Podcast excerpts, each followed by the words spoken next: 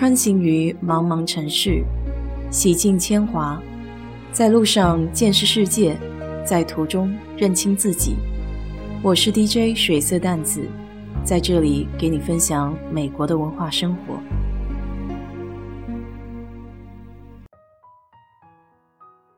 游泳池底换了以后，这水看着就比较清爽了。可后院的树挺多的，秋季的时候掉叶子很烦人。没想到春天也很麻烦。休斯顿城市里大面积种植了一种橡树，家门口、街道边都有。每年三月底四月头的时候，正是花粉季，汽车停在门口的车道上，都会积上厚厚的一层绿粉，还会掉长长的像毛毛虫一样的须须。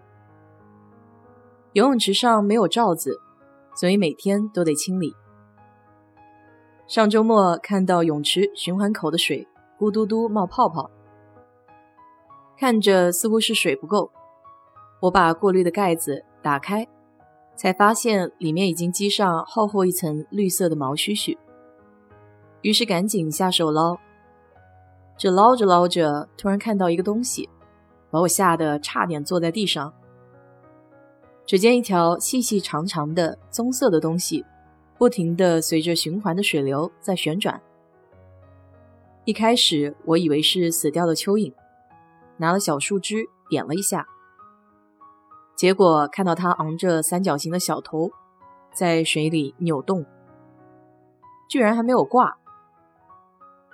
这时我的后背已经出冷汗了，怎么办呢？我最怕这玩意儿了。又不想弄死它，因为怕不好，所以想着就先拿装绿粉的蓝杯子把它捞上来再说。它扭啊扭啊，就是不肯进杯子，只好拿了圆一叉，配合着杯子把它给硬推进去了。捞上来以后，它迅速的从杯子里逃了出来，钻到了旁边的垃圾桶底下。看样子，它比我还紧张呢。我只好赶紧用同样的方法逮住他，把他暂时扔进了垃圾桶里，然后以迅雷不及掩耳的速度将垃圾桶拎到了家门口的街道边，心里默念：希望他不要再回来了。我在客厅里来回踱步，心里想：这有小的，是不是也意味着大的也不远呢？记得上次喊人来清理院子的时候，在灌木丛里就发现了一条。自打那次以后，每每走到那里，总要绕远些。也想过要用雄黄粉，但是这里一下雨，雄黄粉就没有用了。上网查了一下，有卖专业的驱蛇粉，但看评论似乎效果也不怎么样。而且小小的一包，价格也不菲。这么大的后院，那么一小包也不够用呢。就在我一筹莫展的时候。恰巧看到了一篇文章，专门讲了美国后院的烦恼，尤其是像蛇呀、小蜥蜴、小浣熊、小松鼠什么的。不仅仅是吐槽这些问题，这篇文章的作者还给出了价廉物美的方案，那就是日常生活中经常会用到的樟脑丸。看到这里，我非常开心，因为这东西我前段时间刚巧用过。来对付小松鼠。家里后院的松鼠已经猖獗到屋子里来了，房子的边缘给咬出了好几个洞，我就将樟脑丸扔进它咬的洞里。最搞笑的是，那天扔樟脑丸的时候，小松鼠正好在里面。我一扔，它立马就把头从洞里伸了出来，那眼神好像是说：“是谁？”敢打扰我的清梦，我就这样和他面面对峙了好几秒。那一刻，要是能拍下照片就好玩了。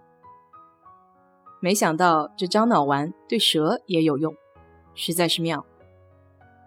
为了一探究竟，我还顺便查了一下樟脑丸的原理。其实樟脑丸有天然与合成之分。天然的樟脑丸是从樟木中提取的一种香料。而合成的则是用松节油为原料，经过多步化学反应而制成的。主要的成分是二氯苯还有氖。它的颜色要比天然的樟脑丸白一些。这两种都有强烈的气味，可以达到驱虫的效果。唯一的区别就是天然的樟脑丸是有机提取物，自身没有毒性，而合成的则有一定的毒性。樟脑丸起作用是靠一种物理现象升华，也就是从固体直接到气体的变相。它产生的气味会干扰动物的气味交流，所以对蚂蚁也同样有效果。美国超市里一大包才几块钱，估计应该都是合成的。因为樟脑丸是一个个小球的形状，所以很好撒。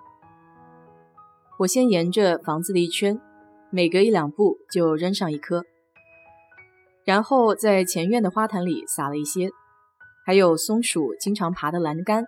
游泳池的边缘、后院的花坛，还有小池塘，凡是觉得有可能会藏身的地方，全都撒了一个遍。